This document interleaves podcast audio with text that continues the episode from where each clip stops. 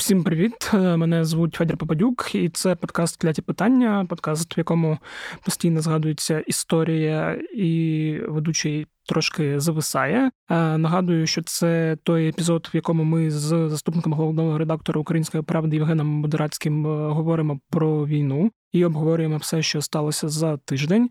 І цього разу ми будемо говорити про обстріли, які відбулися протягом цих днів, про е, ситуацію на фронтах, про збіднілий уран та про російські танки Т-54. Якщо вам раптом подобається на нас дивитися, то нагадую, що ми також робимо відеоверсію, і ви можете подивитися на нас на ютуб каналі Української правди. В описі цього подкасту я закину лінк. Якщо вам не нравиться користуватися описами, то можете просто зайти на Ютуб і вбити Українська Правда і там нас знайти. Власне, це все, що я хотів сказати на початку. А тепер наша розмова з Женєю. Давайте слухати. Женя, привіт. Привіт. Давай почнемо одразу нашу розмову з ракетних обстрілів, які відбулися цього тижня, і з обстрілів шахедами, які теж відбулися цього тижня. Е, єдине, що обстріли, от конкретне місто Запоріжжя, яке було 22 е, березня, чи можна це взагалі вважати ракетним обстрілом, чи ні? Бо перед тим як ми сіли записувати, ти сказав, що це скоріш за все було щось інше. Це РСЗВ, скоріш за все. РСЗВ, так. Е, давай ну, взагалі розповімо, що було. Чи якось е, вказують ці обстріли на те, що Росія в чергове змінила тактику чи ні. Бо мені здається, шахедів певний час не було. Тепер вони знову з'явилися, але без е, масованих обстрілів всієї території України. І в контексті цього я ще бачив заяву представника ГУР Вадима Скибіцького про те, що зараз росіяни змінюють тактику, і тепер будуть намагатися обстрілювати не енергетичну інфраструктуру, а логістику і речі пов'язані якраз з переміщенням Е, військових і так далі. Тож давай поговоримо в першу чергу про те, от що було цього тижня саме в плані обстрілів. Ну, якщо в плані обстрілів, я не знаю, я не люблю такі фрази, тому що хто я, хто е, там, скажімо, скібіцькі з розвідки, але тут я, в принципі, е, те, що я неодноразово говорив в попередніх при попередніх ракетних обстрілах, що проглядається те, що вони змінюють тактику. І е, те, що вони менше б'ють по енергетичній інфраструктурі, якраз лягає в зміну тактики, і те, що вони там зовсім різноманітну номенклатуру своїх е, снарядів і ракет використовують для обстрілів, воно теж, от, е, напевно, обґрунту... Ну, аргументує те, що тактика, зміна тактики відбувається. Ми бачимо, е, що вони значно менше тепер ракет використовують. В розвідці це пояснюють тим, що у них дефіцит. Е, я все ще продовжую наполягати, що я не готовий говорити про дефіцит, е, можливо, про якісь їхні бажання трохи зекономити і лишити собі, можливо, на якісь майбу... на якісь майбутні дії. Може, у вас так. різні трактовки того, що є дефіцит. Ну так, можливо, так. Ну, єдине, що видно, що вони прям прям сильно, сильно різну номенклатуру, е- і доволі це ущільнено стало. Ну, тобто, якщо раніше ми бачили е- обстріли прифронтових міст з С-300 і РСЗВ. Е, там, які е, переважно відбувались, скажімо, не в моменти обстрілів масованих, то зараз ми частіше бачимо те, що відбулось, е, те, що відбувається, скажімо, в Запоріжжі, Одесі. Що вони відбуваються фактично, як знаєш, як частина загальної тактики і в і в момент такого загального удару. Тобто летять шахеди, летять ракети, піднімається тактична авіація, Е, і тут же одразу розкривається С-300 або РСЗВ. Тому мені здається, просто що далі ми будемо все більше і більше бачити, як вони будуть намагатися бити по військових об'єктах е, більше. Це не означає, що ми будемо бачити менше там енергетику, намагання вибити енергетику е, з тієї простої причини, що це дорого і важко відновлювати. Тому робити нам проблеми вони не припинять в цьому плані. Ну, Хоча мені здається особисто, що тут вони трошки вже привалилися, враховуючи, що опалювальний сезон добігає кінця. Світовий день зараз теж е, з цієї ж неділі, да, перевод годинників ну, наче буде там, наче збільшений. Світло зараз є е, в Києві, в тому ж ну, в інших містах. Ну, я думаю, Це теж. просто все одно, те, що неодноразово говорили про те, що трансформатори це все дорого, це все в черзі, все світовий ринок, на якому цього всього мало. Е, це зробити просто проблеми взагалі містам, всім. Це ж за мілою душу. Ну, знаєш, як по-перше. По-друге, е, треба розуміти, що до нас приходить багато західної техніки, яка є ціллю для е, росіян. І вони, напевно, з задоволенням би хотіли б дізнатися, де вони знаходяться.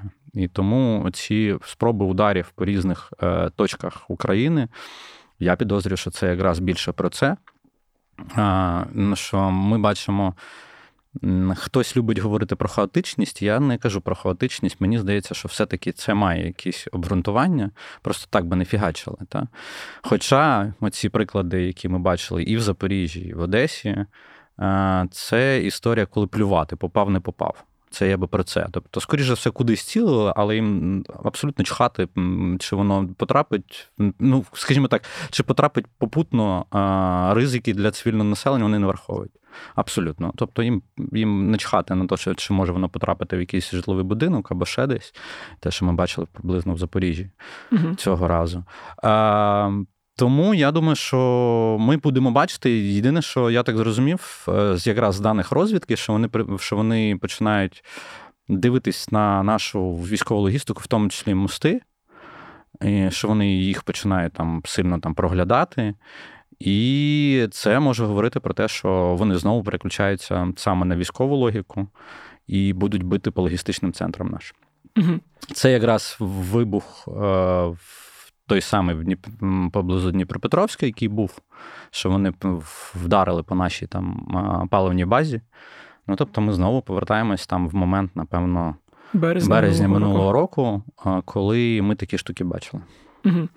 А, Якщо говорити про те, чим обстрілювали, давай почнемо з Одеси, бо обстріл Одеси раніше відбувся. Що було там? Я так зрозумів, що це була тактична авіація. Це був Су-35. Тобто тактична авіація і стратегічна авіація це різні речі. Стратегічна авіація це оті самі. Ну, Каспій, всякі все, великі ракети з Каспію і так далі. Тут вони явно з моря, тобто, ну, верніше, з неба, але над морем. Су-35 пролітав, і, здається, це була ракета Х-59 вони не є такими прям суперточними, що ми, в принципі, в Одесі побачили.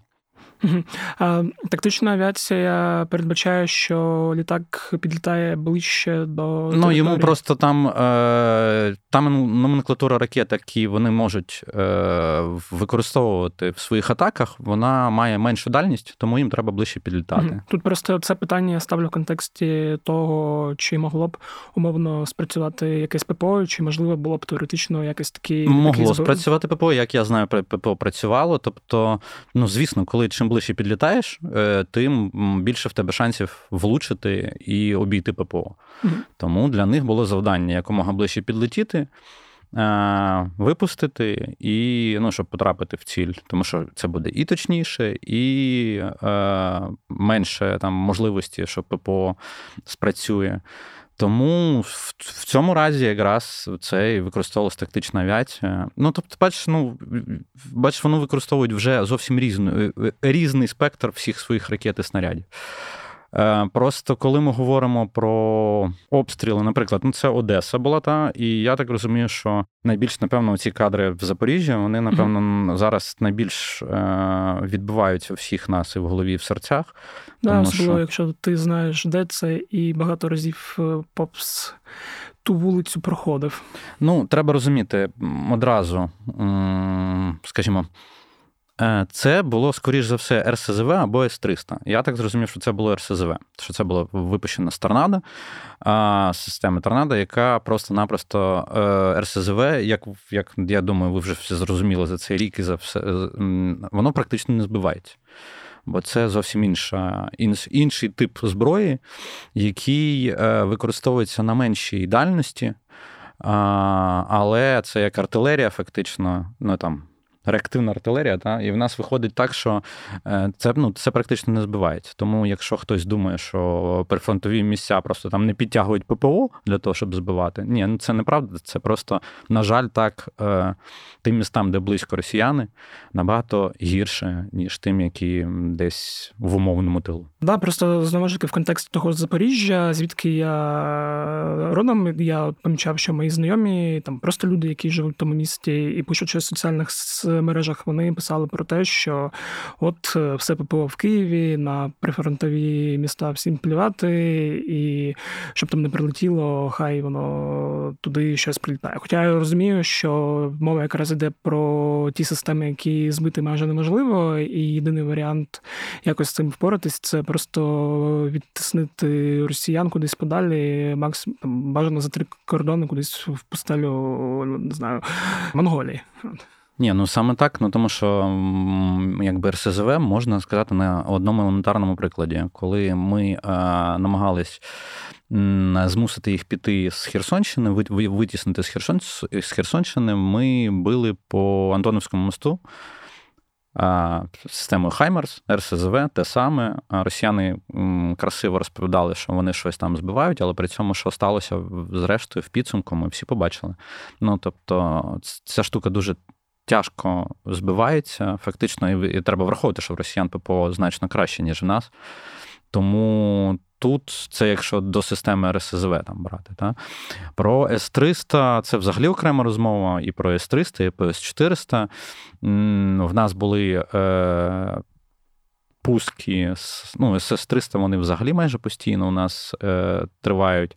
Для того, щоб пояснити, в чому С-300, ми колись на цьому зупинялися, але я думаю, варто повторити буде про те, що С-300 це система, яка організовувалася сама по собі як е, ППО. Ну, вона вона і є ППО по своїй суті, але колись в неї закладалась така можливість, як працювати е, за принципом земля-земля.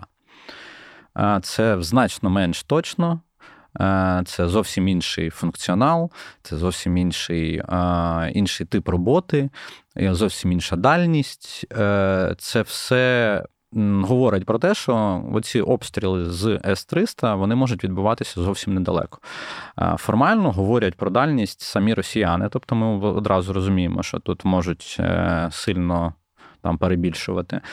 Е, вони говорять, що С-300, в принципі, їхні типу воєнні експерти говорять, що С-300 може по землі бити десь в районі 110-120 км. Але треба розуміти, що це е, С-300, коли б'є земля-земля, воно працює на, по радіокомандному керуванню. Тобто воно може працювати по дальності радіогоризонту е, по радіогоризонту воно може працювати якось, типу, більш-менш точно. якось. Е, радіогоризонт це, типу, в районі там, 40 км. Все, що далі, то чим далі, тим менш точніше. В С400 ця штука трошки, напевно, там. Трошки інакше працює, тому що С400 більш е, новітня система. Але з С400 не так часто ми бачили. Ми бачили Здається, дай Бог пам'яті минуло чи позаминуло місяць, позаминуло, здається, місяця. Було по Київщині, коли завдали удару. Коли всі не не дуже зрозуміли, коли оце пам'ятаєш, е, я думаю, всі згадають, коли в Києві просто такого практично не буває. Прифронтові міста, на жаль, від цього страждають значно частіше коли був вибух, а потім повітряна тривога. Тобто, ну, те саме, що вчора було Запоріжжя. Ну, фактично, так. Ну, тобто, це помітити, тобто, в тебе м, треба розуміти, що С-300, С-400 вони працюють по балістичній траєкторії. Тобто ракета піднімається вгору і дуже, ну, типу, на дуже великій швидкості піднімається вгору, і на дуже великій швидкості потім падає вниз по дозі. Та? І е, щоб ви розуміли, швидкість, якщо я не помиляюся, С-300, там якраз С-300, С-400, воно так корелюється. Типу, С-300 це десь приблизно е, 3000 км на годину. С-400 це десь типу, в районі 4000 км на годину. Як ви розумієте, це штука доволі складно прогнозована і дуже швидко, е, дуже швидко летить, фактично падає. Тому зносити її нашими нашими системами ППО, які в нас є, доволі складно. Це доволі складно навіть для просунутих систем, е, які називаються протиракетними по своїй суті. Там це ми говоримо про, про Петріоти і про SAMP/T. Е, вони теоретично це збивають, але це теж є проблемно. Ну тобто, це дуже дуже проблемні об'єкти, які збивати дуже складно. А, Але вони працюють по не такій великій дальності, як оці великі ракетні масовані обстріли. Тому в основному вони росіяни їх використовують по прифронтових містах. Це пояснення, просто чому воно так відбувається е, людям прифронтових міст, що на жаль, інакше воно не може бути в плані того, поки росіяни поруч з вами стоять. Ви більше страждаєте. Ну, на жаль, ми це бачимо і в Херсоні, і в Запоріжжі, і в Краматорську, Костянтинівці, Слов'янську. Тобто ця вся історія постійно триває, і це все близькість до фронту, ну, близькість лінії фронту, вона, на жаль, має отакі от. Не дуже, скажімо, не дуже приємні наслідки. Угу. Останнє запитання, і будемо рухатись далі. По Одесі хотів маленьке уточнення. По знову ж по авіації цій е, теоретично чи можна було збити сам літак? Бо я спочатку запитав про те, як спрацювали ППО, маючи на увазі ракети. А цікаво, от саме коли літаки російські так близько підлітають. Чи е, Теоретично це можливо, але це знову, типу, вони ж, е, коли летять наше ППО, може доволі швидко. Вони ж теж ну, ховаються, приховуються там. Е, радіомовчання і все інше. Тобто, теоретично, звісно, це можливо, але як я знаю, ми над морем поки особливо не збивали. Е, окей, давай будемо рухатись далі і повернемося до питань фронтів. Е, знову ж таки, в першу чергу, мені здається, важливо почати з Бахмута, е, що там відбувається, бо за моїми відчуттями там ситуація якась стабільно тяжка. От Ти про це говорив минулого епізоду, і по тому, що я дивився протягом цього тижня, є певне відчуття, що все погано, але якось все стабільно погано. Бахмуті все стабільно тяжко. Стабільно тяжко взагалі в тому там в секторі та на Донбасі, в тому в Донецькій області. Але ми бачимо десь, напевно, днів 10. Я думаю, днів 10, напевно. Ми бачимо, що сама лінія оцього зіткнення і е, лінія там якогось е, припинилась так швидко рухатись. Ну як швидко? Вона і так швидко не рухалась, але ще менш сповільненими темпами. Стала рухатись е, і фактично, там, якщо на півночі, то вона практично стала на місці, і навіть інколи наші трошки підтискають росіян саме на півночі Бахмута. На півдні в них є там локальні успіхи в росіян, але якщо дивитись, там, я не знаю, от якраз там в ретроспективі 10 днів або двох тижнів ці успіхи не є настільки е, вагомими для того, щоб можна було говорити, що наші е, вже зараз мають якісь ухвалювати рішення, про які ми, наприклад, говорили там тижні два тому. Так? Тобто рішення, я так зрозумів, воно стабільне. Ми стоїмо, поки ми можемо стояти, а, і при можливості контратакуємо Е, здійснюємо контрактувальні дії, а то зразу там хтось може придумати, що тут ми контрнаступ якийсь там прогнозуємо. Тому я думаю, що е, в цей весь, е, скажімо, в цю ситуацію, особливо зараз на цю ситуацію впливає погода. Тобто, в нас от весняний, весняне бездоріжжя прийшло абсолютно, тобто болото всюди.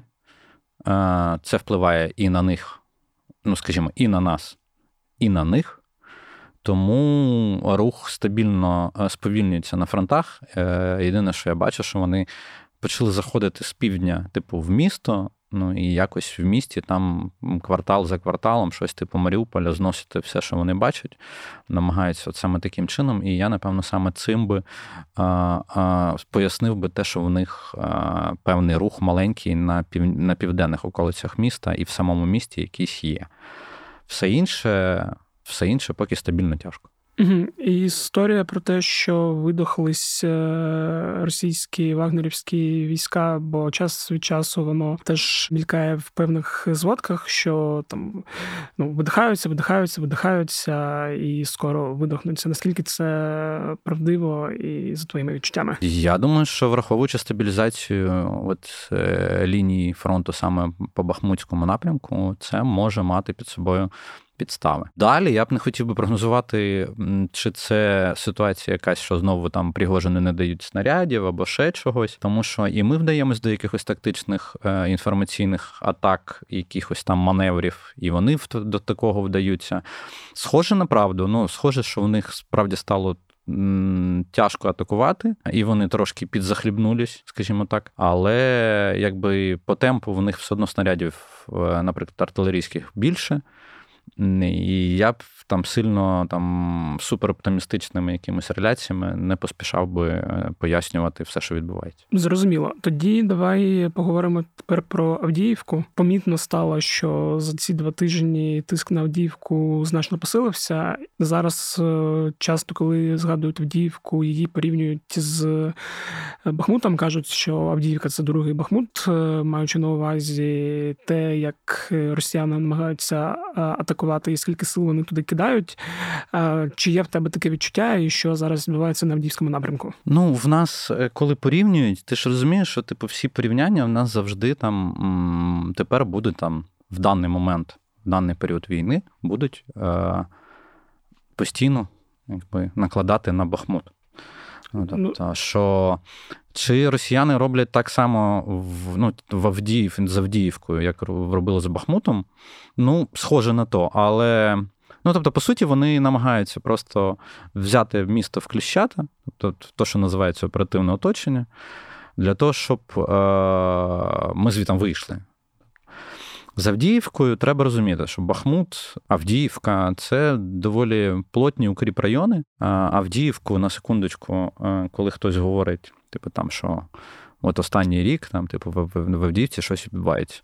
Ну, я просто хочу нагадати, що в Авдіївці відбувається ось це все тільки з різним темпом вже останні 9 років. Тобто Авдіївка активно е, була задіяна в всіх бойових діях спочатку там, агресії Росії на Донбасі ще з 2014 року. Авдіївку вони пробують взяти 9 років тим чи іншим чином. Ясно, що в останній рік це все значно більш інтенсивніше, і в останні місяці ще інтенсивніше. Тобто ми говоримо про інтенсифікацію велику. Ситуація стала більш складнішою з моменту взяття Красногорівки, яке знаходиться на півночі Авдіївки. І якщо ви подивитесь на карту, то ви ем, побачите, що в Авдіївці ще ускладнюється ситуація тим, що по суті там асфальтована дорога, там фактично одна виходить з Авдіївки. Для логістики, наприклад, в Бахмуті їх було як мінімум там раз, два, три. Та? І коли там починали перекривати росіяни кожну дорогу, то все-таки якісь шляхи лишались. Тут вона одна. Є ґрунтовки, поки е, я б не сказав, що саме от е, ми дійшли до стадії Бахмута, коли треба якісь рішення ухвалювати. Ні, до до цієї стадії ми ще не дійшли. Але оце отакий напівколо, яке вони намагаються закрити клещатами там зверху після Красногорівки і Веселого, коли вони взяли, і знизу там вони коли опитне, е, захопили опитне, і вони намагаються закрити над Авдіївкою це кільце. Саме тому всі е, навколо порівнюються з Бахмутом. Ситуації в кожному місті завжди різні, але ну тактика, да, спостерігається, що вони знову не тепер не так роблять, як Сєвєродонецьком. Вони просто насипають на місто і в той самий час намагаються обійти його з різних боків для того, щоб витискати наші сили звітом. Е, теж, якщо про тактику говорити. Ну, мені є певна різниця в тому, що Бахмут е, це в першу чергу сили ПВК Вагнер. Ці е, зеки, яких кидали хвилю за хвилею просто на обої.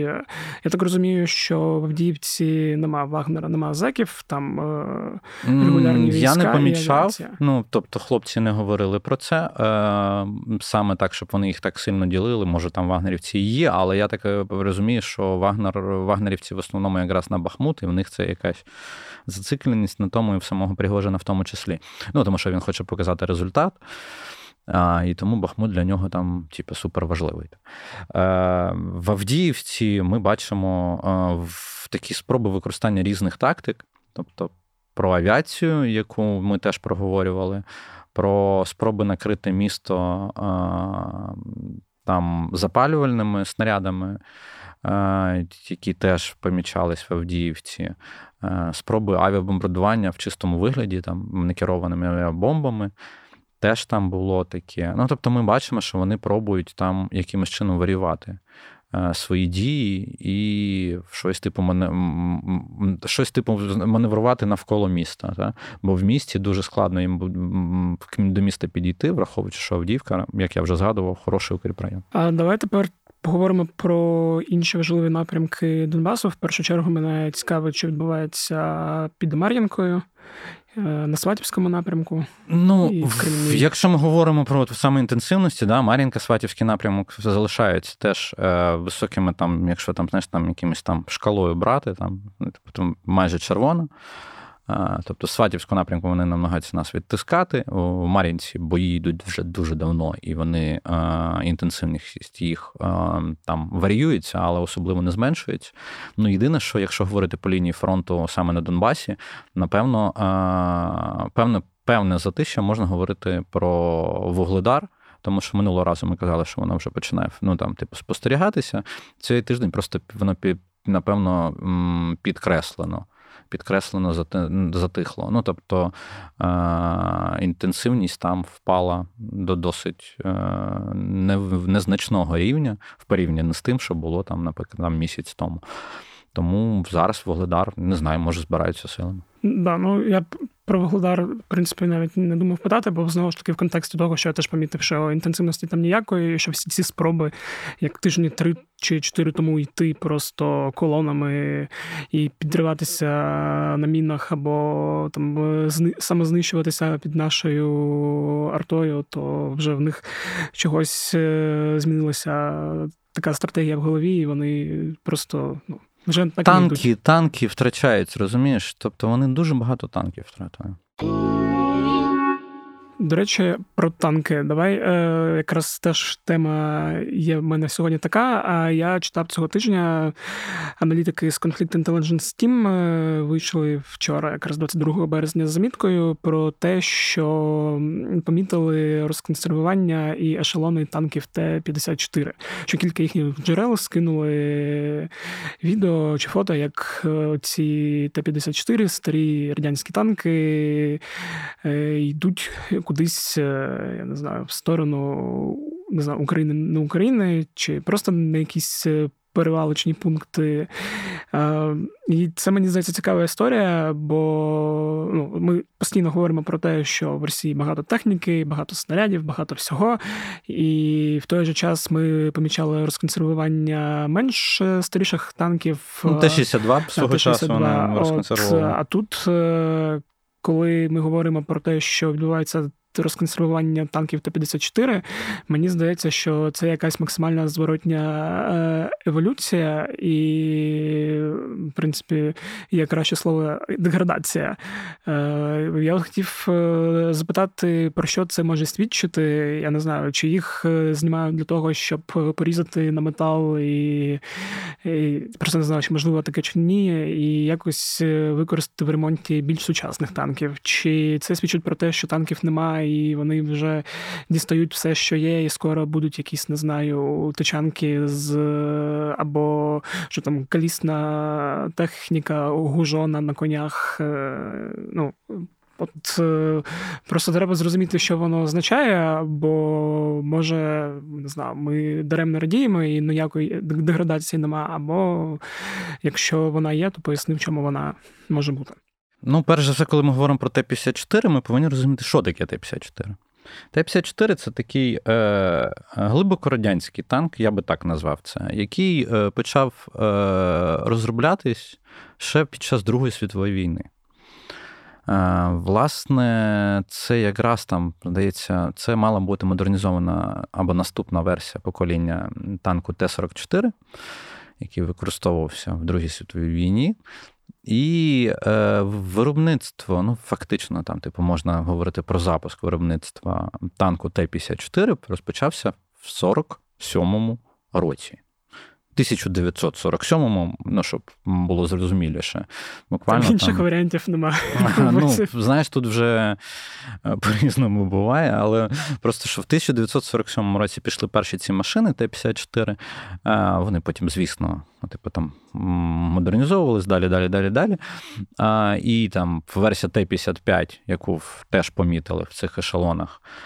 Вона була, здається, якщо я не помиляюсь, 57-58 році, десь так от е, вона там запускалась, хоча вона є просто модернізацією версії Т-54.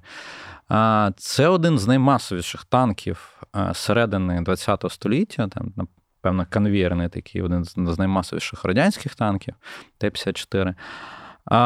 Те, що просто, от, от, якщо ви розумієте, що це 40-ві роки роки е, минулого століття, то це е, історія про м, такі, знаєш, сталінські консерви. Ну, тобто, вони вже дійшли до сталінських консерв. А, Я думаю, що все ж таки це є тенденції. Тобто, коли вони відкривали Т-62, ми думали ще в різні боки. Ну, Тобто вони можуть їх використовувати для того, там, щоб на навчальні полігони відправляти, наприклад, поки там техніка інша працює там на фронті і і таке інше. Але ми Т-62 вже бачили на фронті. Я думаю, що Т-54 ми теж, скоріш за все, побачимо на фронті. Це або не хочуть вбивати свою новітню техніку, ну як новітню, скажімо так, більш сучасну техніку, або або все погано. Ну, тобто. Є варіанти, що якраз Т-54, Т-55 будуть заганяти на якісь полігони для того, щоб навчати е, мобілізованих і таке інше, але враховуючи ті ешелони, які, якщо це правдиві ешелони, тому що я завжди зірочкою ставлюсь до всіх, як це всіх російських, навіть дуже хороших аналітиків і дослідників, і розслідувачів. Е, напевно, я маю на це підстави, я думаю, як і ми всі. Е, але е, якщо це все правда, то це, напевно, історія трошки про. Такий дзвіночок для того, щоб перевірити, чи ми, чи вони саме на такій стадії, що вони вже розконсервовують все, що бачать.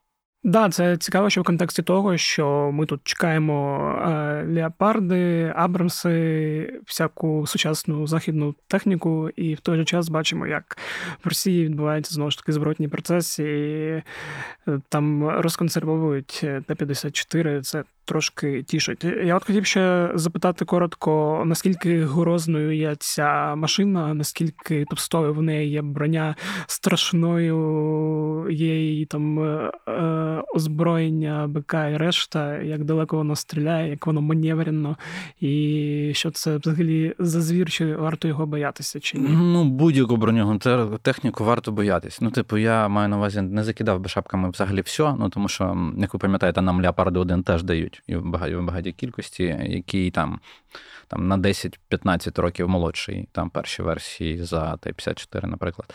Загалом ні, порівняно з тим, що все в нас на фронті, е, навіть з нашого боку, Т-54 це, напевно, одна з найстарших машин, тому що навіть Т-55 в версії модернізованої словенської, яка в нас, скажімо, поставлена на озброєння в одній з бригад, вона значно просунутіша, просунутіша, ніж все те, е, що в тих ешелонах їде там ближче до фронту або на якісь полігони. Мені цікаво, просто там просто є 100-мм пушка і 100-мм снаряди. Мені цікаво, де вони їх будуть брати. Ну, власне, в них на складах того всього, напевно, добра багато, але як ми бачимо навіть по їхній артилерії і по тим снарядам які в них, е, які вони е, вживають, які вони використовують, що у них з цим певні проблеми є в плані з їх якістю. якістю зберігання. Та? І уявляючи, що 100-мм це вже зовсім 50-60, чи треба буде просто подивитись, в якому стані в них е, ця номенклатура взагалі снарядна знаходиться. Зрозуміло. Ну я сподіваюся, що ми побачимо теж подальшу деградацію російської армії, і все ж буду чекати дуже сильно гусарів на конях, які замінять в подальшому танки. Ще одна цікава тема теж пов'язана зі зброєю, яка ну, так гучно залунала цього тижня, це снаряди зі збіднілим ураном. Е, мало хто може пояснити, що таке збагачений уран, а тут е, з'явився його якийсь антипод, якийсь чомусь збіднілий, е, незрозуміло, хто його це його розорив. Поясни, що воно таке, і чому в Росії почалась така істерика, що ледь Україні не дають атомну зброю, я не знаю, ядерну зброю. Зараз от почнеться третя світова. Ну, скажімо так. Е... Бронебійні снаряди з використанням збіднілого урану, навіть я б не сказав, що екологи дуже сильно їх там привітствують, тому що вони ніхто нічого нічого такого не вітають, все, що з зброєю на екологи. Але навіть екологи не вважають, що це там прям супер-супер-супер значна проблема. Там доволі мінімальні дози того, що називається шкідливе. Е, воно не може бути суперкорисне, звісно, але ну, воно взагалі не може бути корисне, воно корисне тільки для використання у військових цілях, у воєнних цілях. Тому це скоріше не про це. Це скоріше про те, що Росія трошки себе палить. Тому що, якщо пояснювати, це британці сказали, що вони на Challenger 2 дадуть пакет бронебійних снарядів, е, які ну, використовують збіднілий уран. Уран плотніша е, якби матерія, елемент, який просто краще е, вибиває броню суперника. Це якщо там ворога, це якщо пояснювати зовсім елементарно і не заглиблюючись всі ці хімічні і всякі інші деталі. Е, це з одного боку. З другого боку, коли Росія кричить вустами Путіна, Захарової та і інших всіх істериків про збіднілий уран, вони дещо забули. Е, вони забули те, що самі росіяни тривалий час. Е, використовують і мають на озброєнні снаряди з на основі того самого урану збіднілого. Та? А про які снаряди йде мова? Е, це йде мова про снаряди з е, кодифікацією ВАНТ, які використовуються у всій лінійці танків, від, починаючи, напевно, від Т-72. В них є ще один е, така номенклатура снаряду, яка називається Свинець 1, яка використовується на Т-90 переважно, але навіть на Т-80 використовується вона. Це все теж з біднілим ураном. Тобто виходить, що вони використовують, причому, коли на Харківщині був контрнаступ, коли Т-90 потрапляли нам в руки, ці снаряди ми також бачили. Тобто ми їх по суті відтискали, і коли ми, вони нам робили їхній русський ленд-ліз, ті снаряди теж були. Тобто, всі ці істерики це історія про політику. Це не тема якоїсь е, більше екології, це тема політики. Ну я так і зрозумів, да. Думаю, може, просто треба продемонструвати, щоб там не знаю, Кулєба на рівні МЗС розвернув кампанію про те, що Росія першою е, постачала нам снаряди зі збіднілим ураном, і якраз от показати ці харківські трофеї, е, точніше, трофеї з харківського контрнаступу, які ми отримали тоді у вересні. Е, окей, дякую, що пояснив, бо ну, знову ж таки не всім зрозуміло, що воно таке, наскільки воно безпечне, небезпечне і наскільки воно може бути м, такою зброєю, яка може нанести додаткової шкоди ворогу. Ну, дивіться, просто він е, цей бронебійний снаряд має ефективність в порівнянні зі звичайними снарядами, які використовують ці танки, в даному випадку, наприклад, Челленджери, в районі 20-30%. Саме це саме це бентежить росіян, а не ніякий збнілий уран, про який вони говорять. Давай тепер теж, е, щоб підсумувати наш епізод і теж поговорити про зброю. Е, закінчимо такою темою міжнародки і поговоримо не про Білорусь, як завжди, в кінці, а про Китай. Я вже якось ставив тобі це запитання, не пам'ятаю, 3-4-5 епізодів тому. Зараз, після зустрічі Путіна з лідером Китаю Сіньцзіньпі, е, це питання знову актуалізується, і звучить воно так: чи може Китай поставити Росію? Росії зброю, і які взагалі шанси, що так. Я не можу залізти в голову китайському лідеру для того, щоб прям, прямо відповісти на твоє запитання, але можу пояснити проблеми, з якими може стикнутися і Росія, і Китай у випадку такого рішення.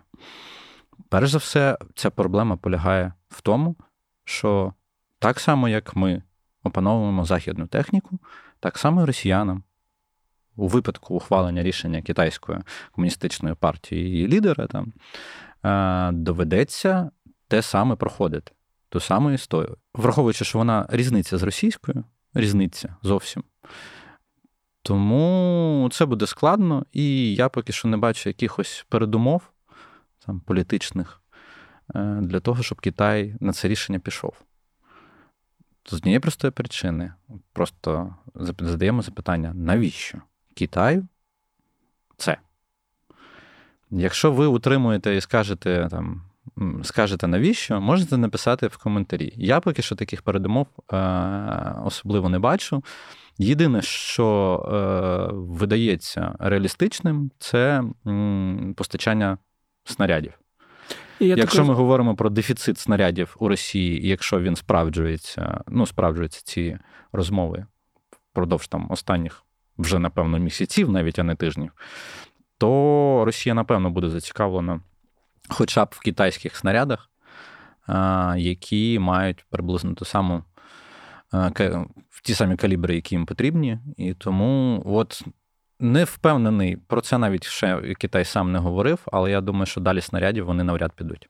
А надання Китаєм Росії снарядів не буде розцінюватися те саме, що і надання Китаєм Росії зброї. Я не впевнений, хай про це говорять дипломати радше або політики. Е, але я думаю, що саме на мою особисту точку зору, яка не претендує на експертність, загалом, е, я думаю, що, на жаль, для нас, скоріш за все, якщо будуть Китай ухвалить рішення про снаряди, то саме цей момент скоріше пропустять. То просто да, мені здається, що якщо напряму дійсно це питання до дипломатів, бо воно виглядало як втручання Китаю в війну, і вони там паралельно розповідають про мирні плани, а тут дають е, БК в великій кількості. Е, хоча з іншого боку, там вже були вже розслідування про кількість закуплених Росією в Китаю безпілотників різних і. Ну, я би не сказав, що це прям рішення на рівні держави. Ну, я навіть з того розслідування, яке я прочитав, я не помітив, що це було рішення, яке якимось чином пов'язано з рішенням там китайської комуністичної партії. Мені здається, що це просто про комерційна історія. Комерційна mm. історія і про сірі схеми, і і не більше. Ну тому що там і цифра про 12 мільйонів доларів, вибачте, але це не ті цифри, які е, можуть свідчити про про те, що там залучена особливо держава. Можливо, держава Китай просто закриває очі на подібні, скажімо, подібні відносини е, своїх якихось фірм з росіянами, але це не схоже поки що на державну історію. А ми ж там також закупаємо у Китаю якісь. Це зовсім теж не державна mm-hmm. історія. В нас ті самі Мавіки, ці всі, вся продукція DJI, яка є. Тобто, так, тут вона дуже активно використовується під час цієї війни. Обома сторонами. Обома сторонами. Зрозуміло. А наче про все поговорили, нічого не забули з важливих тем, які відбулись цього тижня. Тож, дякую, Женя, за цю розмову. І сподіваюся, як завжди, що наступного тижня у нас буде більше позитивних новин, які ми будемо з тобою обговорювати. Дякую, що розповів. Ось такий от вийшов епізод. Як ви почули, ми робимо роботу над помилками, але все ще недостатньо швидко. Але ми стараємося, і я перепрошую перед усіма слухачами, кому е, можу доставляти певні аудіо незручності. Ну а якщо раптом вам нічого ніяких незручностей я не доставляю, то ви можете е, завдячити цьому подкасту вашими поширеннями е, його в соціальних мережах, тим, що ви поділитеся ним з друзями, і взагалі розповісте про те, який хороший є подкаст кляті питання. Також буду вдячний за ваші оціночки в Apple Podcast та на Spotify, і за ваші коментарі в Apple Podcast. Я їх читаю, завжди е, їм радію і звертаю увагу. Тому залишайте, буду радий почитати. Нагадую, що у Української правди зараз багато подкастів. Кожного дня виходить новий епізод різних шоу, і хочу, щоб ви зайшли в розділ подкастів та подивилися, що там взагалі є. Багато тем, які я розповідав в клятих питаннях, е, можна так сказати, делегував е, на інші шоу, е, зокрема, і на небезпечну країну, яка повернулася, і на хроніки економіки, і на світ не світ подкаст про міжнародку. Всі ці подкасти роблять професіонали своєї справи, тож слухайте, довіряйте їм також. Також раптом що не пропустіть цієї неділі ще один епізод клятих питань не про війну, в старому форматі, коли я спілкуюся з експертами та журналістами на різні теми, що відбуваються тут і зараз, або просто певно важливі теми. Наприклад, цієї неділі я поговорю з редактором головним економічної правди Дмитром Дєнковим про історію з санкціями букмікерів. В першу чергу перемач. Мені вона була не досить зрозумілою, але цікавою як тема. І я знаю, що Діма дуже добре розбирається в цьому ринку, то що я його трошки розпитав, що воно означає, і взагалі навіщо були введені ці санкції. От е, на цьому все. З вами був Федір Попадюк. Е, скоро почуємось. Е, бувайте здорові!